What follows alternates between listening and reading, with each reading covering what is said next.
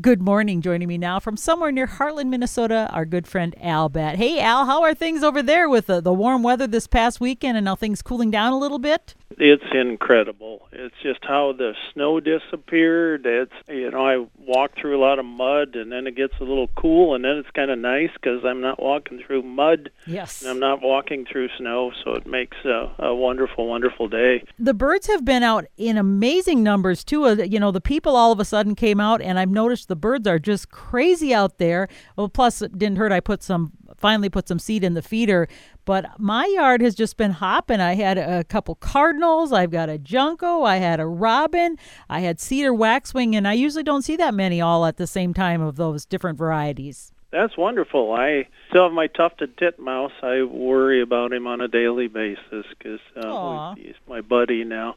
A um, lot of robins, yard full of robins, a yard full of grackles and starlings also. So Canada geese flying overhead, they honk and they wave as they go by. so a lot of things.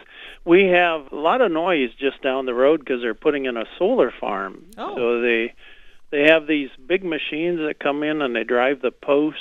Uh, one guy told me the posts go down five or six feet into the ground, so they have to hammer them pretty good. So they work all weekend, uh, so it's just kind of part of the day now. You where you hear that bang, bang, bang, bang, bang, bang, bang. Uh, it's not that disruptive, but you can still hear it because I can hear the neighbor's dog bark at three in the morning. I'm one of those guys, so it's different kind of world with all these solar farms and things going up there. Just they're everywhere, everywhere you go. I'm outside, and the sun was shining, and the strength of the sun was impressive. It, it just it warmed me. I had a light uh, kind of fleece thing on, I, and I was wishing I didn't have that on because it was hot. And then when the sun disappears, all of a sudden you go, Boom, I wish I'd have had that fleece, but that's the way life goes. It enticed chipmunks from their burrows. I've Uh-huh. been a lot of folks have been seeing them. I see them out here. They're bouncing around. And one of the really cool things I look for, look at trees. They're encompassed by dark circles at the base of their trunks now. So when the sun shines, a tree absorbs more heat than the surrounding snow does because the tree's got a dark colored bark. So the trunk warms and it radiates heat, which melts the snow around the foot of the tree. And you can also see the same thing happening to oh telephone poles, fence posts, anything like that. I have uh, red-winged blackbirds here.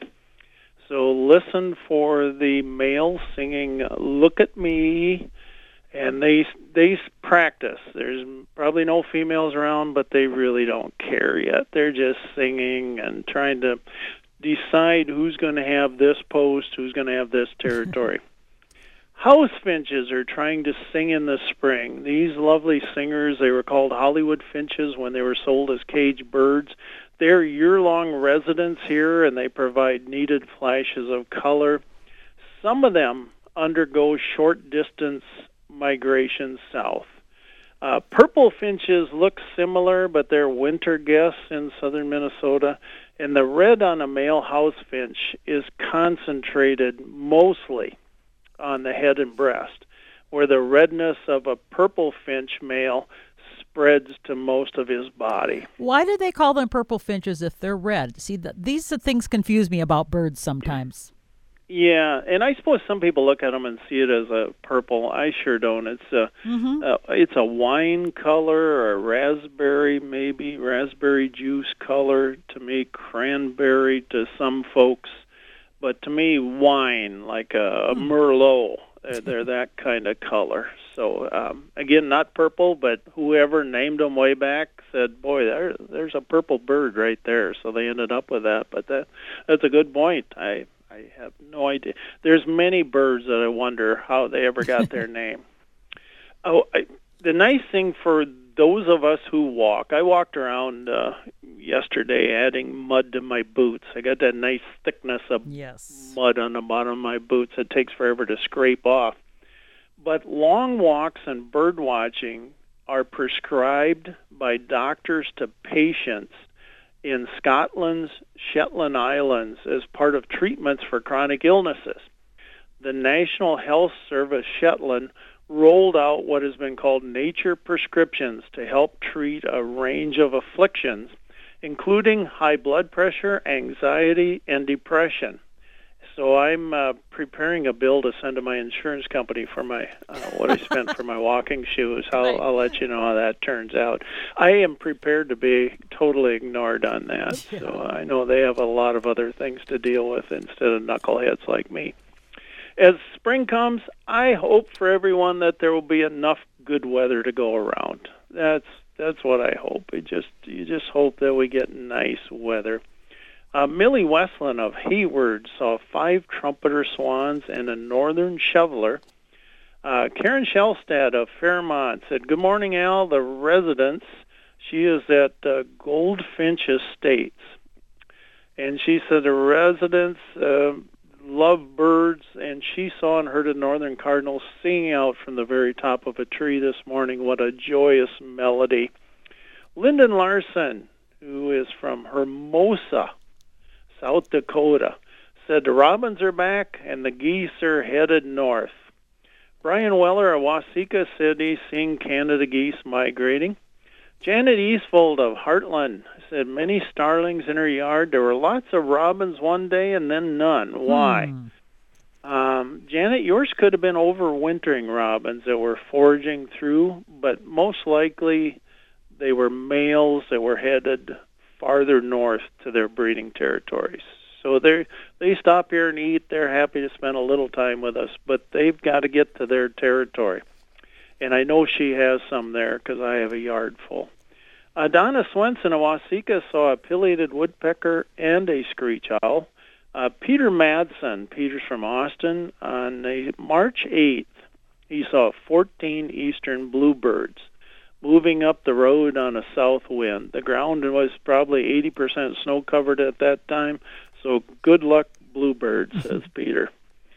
David Bartkey was at Riverbend Nature Center in Faribault, and um, I love Riverbend Nature Center. I love nature centers. They have walking trails. I go there and take my binoculars or my camera for a walk and just hike around. It's a beautiful place in Faribault. If you got a few minutes when you're over there sometimes, take a hike there. But while he was at Riverbend Nature Center, he saw snow geese, greater white-fronted geese, common mergansers, Cooper's hawk, and he saw a prairie falcon. He said it was a Cooper's hawk-sized bird with faint sideburns – pointed wings, but not as pointed as a peregrine or smaller falcons. It had dark armpits extending out to the underwings, rapid wing beats, and he said it was a life bird for him. So that was so cool. It's a bird David never seen before. Also, as he traveled around Faribault, he saw sandhill cranes and tundra swans. He had a western meadowlark in Waseca County, a golden eagle in Steele County, and a brown-headed cowbird in Dodge County. Sound like David took a day and just yeah. went looking at birds. Uh, Clayton Will sent the nicest thing. He said the coolest thing I'm sitting watching 250 resting greater white-fronted geese at McHugh Wetlands when this one stood up, stretched, and slapped its wings so loud it sounded like a starter's pistol, and away they all flew. Just gotta love nature.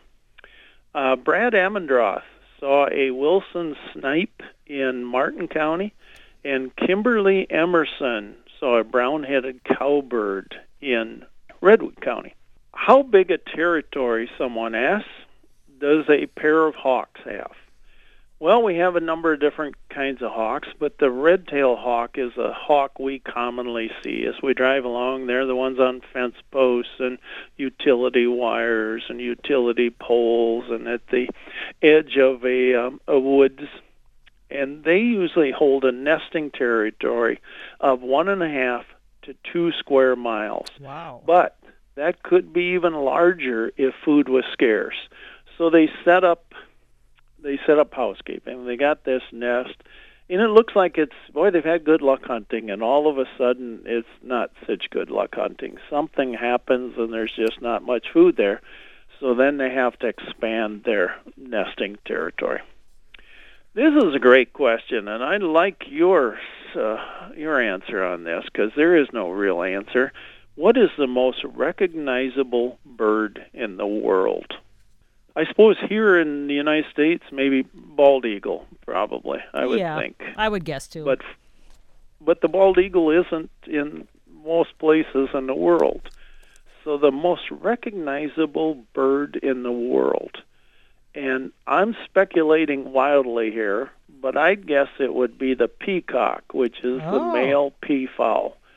And I think that's probably because, boy, how how many kids' books have a peacock in them? It's just I grew up with books like that, and you're looking at the peacock, and I think that's why I raised peafowl for many many years. So I think, and again, I have no way of knowing. I don't know how you'd find an answer to something like that, and somebody probably has a better answer, but I'm going to go with the the peacock. And the nice thing about this is you can't be proven wrong. I would argue the parrot because I remember as a little kid growing up, they always used to use a parrot in the little pictures. I think because they're so colorful. So, I mean, I know that's a maybe not a native type bird, but still, parrots are pretty, or parakeets, parrots are pretty recognizable when from when you were a little kid.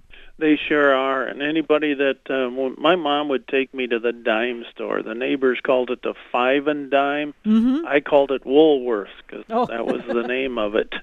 And I'd go back in there. My mom would she'd try to lose me in there so she could go shopping all on her own without me whining about something. So she'd either walk me by the lunch counter and give me a grilled cheese sandwich or something to shut me up, or she'd walk me past the pet section Aha. in the back where they had tropical fish and maybe some mice or something, but then they had birds. They'd have parakeets and canaries typically. Once in a while they'd have a lovebird or one of the smaller parrots. So I, yeah, I would just sit back there and stare at those, and time would go by, and before I knew it, Mom said, "Well, we better get home," and I'd spent all that time looking at those. So yeah, the five and dime store for us wasn't five and dime or the dime store. Well, kind of sometimes it was a dime store, but it was the Ben Franklin store because ours yours was Woolworth, our dime store was Ben Franklin. and we had a Tom Tubbs had a Oh. Ben Franklin store, and it was a place where you went to get all the, uh, especially a lot of yarn and stuff. I remember was it called Red Heart yarn? That was just it was one of those ubiquitous yarns that for knitters and things that was everywhere. Or pen So yeah, or penny candy. That's what I, where I used to go because we'd get a penny or two, and then we could always buy some candy. That was my favorite trip to the dime store. Oh, and kids were little rascals apparently because I, I I knew Tom, and as I got older, I talked to him, and he would talk about the high percentage of uh, shoplifted things because they'd have all like those little plastic dinosaurs and everything. They have them right down where kids could grab them, and I I never thought of doing that. I guess I I I tell a long story about swiping a candy bar once and pretty much learned my lessons from that. Yeah. But that wasn't that Ben Franklin. But Tom said it was incredible, and I say kids, but it wouldn't necessarily have to be kids either. It could be adults that were doing that. Do robins mate for life? Oh, I wish they did. I read that Aristotle considered earthworms to be the intestines of the earth. Robins consider earthworms lunch. That's what they uh, they want to eat worms. And robins do not mate for life. Pairs uh, will generally stay together during a breeding season. And a breeding season here can involve two or three nestings. So the pair will stay together and raise all those young, or try to raise all those young, hatch the, hatch the eggs. Sometimes the two will return to the same territory because they like Karen Wright's yard. So they're going to come back the next year and they run into one another there and say, you know, it worked well last year. What do you say? So then they end up together for another year. Um, one of the big problems, I guess, with a robin is it has about a 50% chance of living through a year. So uh, about half turnover on robins. A uh, listener said, I'm seeing a lot of horn larks. Are they a true sign of spring? I, I think I see them all winter. And yeah, maybe sort of, somewhat. Um, you do see them all winter. Horn larks are commonly winter in southern Minnesota, with lower populations of horn larks found shivering farther north. The horn larks that migrated south began returning north in early February through late March. And they can be seen feeding along the graveled edges of rural roads. They fly at a vehicle's approach before landing in a field and disappearing by blending into the ground. Uh, I've kept binoculars on them, and I've lost them sometimes. They fly down the ground. They're kind of brownish on top, a lighter colored underneath, and they just they disappear down in there. And horn larks have a horizontal posture. And I watched one that I saw land, and I set my I got a stopwatch. Um, I do recordings, and that stopwatch is helpful. It was over five minutes where that horn lark just posed. It didn't move at all, didn't fly. Finally, I had to go, but five minutes. So it's hard to find them because they just they fly down the ground and then they stop and they just stand there. Their song is a lovely high-pitched tinkling, and there are high breeding densities of horn larks found throughout the heavily cultivated regions of the western and southern parts of Minnesota. So we get a lot of them here in the summer, we get a lot of them in the winter, and then we get some that are migrating through heading further north. So it's um, yeah, that was a great question because they are are beautiful, and I hear from folks every day that saying they're seeing horn larks, and it's it's winter is it's a sign of spring, but most of those I I hear from people up north. How much does a chickadee eat each day? Oh, again, the chickadee is my favorite bird. Uh, smaller birds generally need more food relative to their weight than do larger birds. So a black-capped chickadee will eat 35% of its weight per day. Ooh. 35%. A blue jay maybe will eat 10%. And a hummingbird as much as 100% of its weight Oh, wow. each day. Oof. You can just take your weight and um, and quarter pounders. Oh, So my. Four of them to pound of weight, and see how many quarter pounders we'd have to eat to get 100% of our weight each day. And that's what a hummingbird does. I, it's it's amazing they can fly after that. I, I realize their system is different than ours, but oofta. I have to say oofta. I um oh, are most spruce trees named Bruce? yes, really? yes, yes. And it, it's an odd thing with spruce trees. Uh, they most of them are named Bruce. So it's I'm glad to be able to answer that question because this person said that been bothering him for years and just wanted to know because he said uh, I just most of them he meets are named Bruce. Do weasels dance? Oh, Oh, Yeah. Never thought there was this kid in junior high who was a definite weasel when I was in school. And he could put John Travolta to shame on a dance, dancing floor, dance floor. But I'll bet the question you're asking is about a four-footed animal. Weasels perform a war dance when they've cornered prey. They Oh. bob and they hop in a dance. I would think it's meant to intimidate prey, but I have no idea if that's true or not.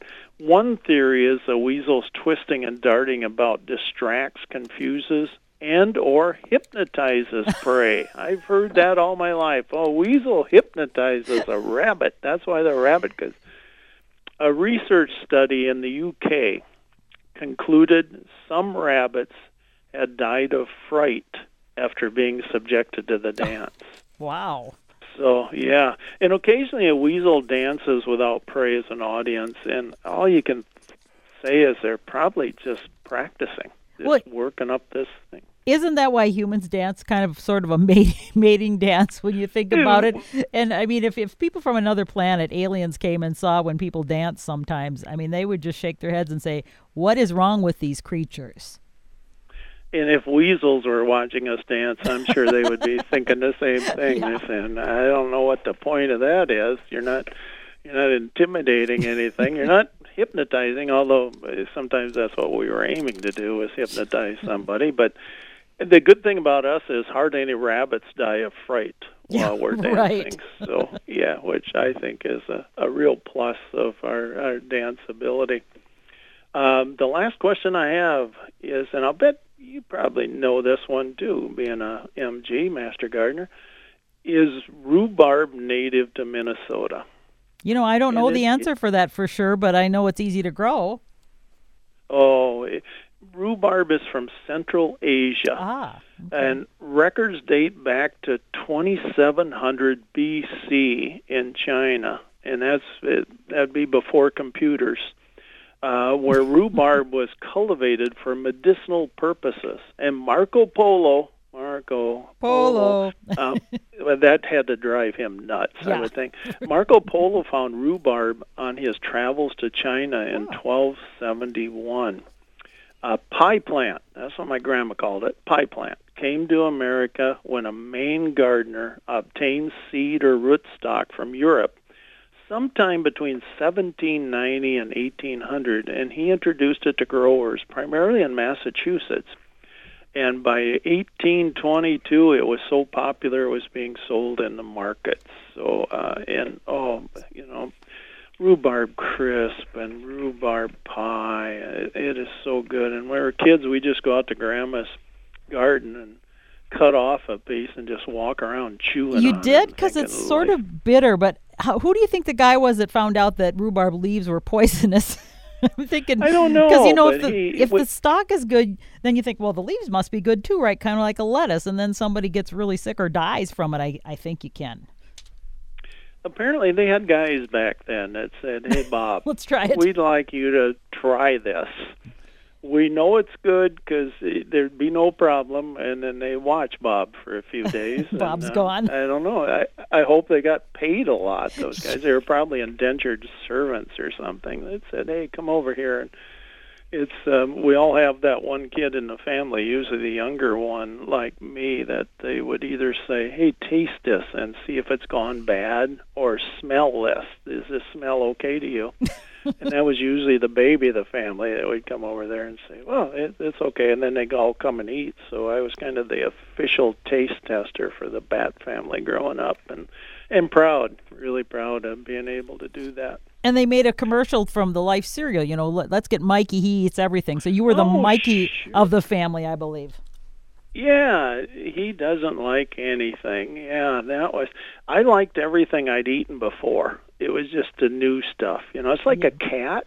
Our Yes. cat, it, it doesn't want old food, and it doesn't want any food that it's never eaten before. It wants it, Fresh. fresh. food that's the mm-hmm. same thing it eats all the time. I guess that's kind of the way I was growing. up. Speaking of food, I hope you all come to the cafe today where the food chain is missing a few links. A special is always a Heimlich maneuver, and gravy is considered a beverage, and now featuring authentic leftovers with less hair in the food and real cup holders where grease is good and none of the food smells like feet. Well, hardly any. I had a neighbor named Claudie Bias. He was my neighbor for years. Claudie, as his real name was Claude, but Claudie, as everyone called him, was one of those people who not only didn't try to keep up with the Joneses, he was most comfortable lagging far behind them. That that was his niche in life. Claudie didn't have electricity on his farm. No lights, nothing. He had those lanterns. What he had instead of electricity, he had countless canines. He had so many dogs, I feared Claudie would succumb to a rover dose, but he didn't. Remember, folks, Heartless, while we're driving past, uh, thanks for listening. Thank you, Karen, as always, for your exquisite company. I appreciate you. Uh, folks, get out there and do something wild. Take a look at a bird. It's a beautiful day. Al, thank you so much. It's great to have you on. We'll talk to you next week. Take care. I look forward to it. All right. Bye bye.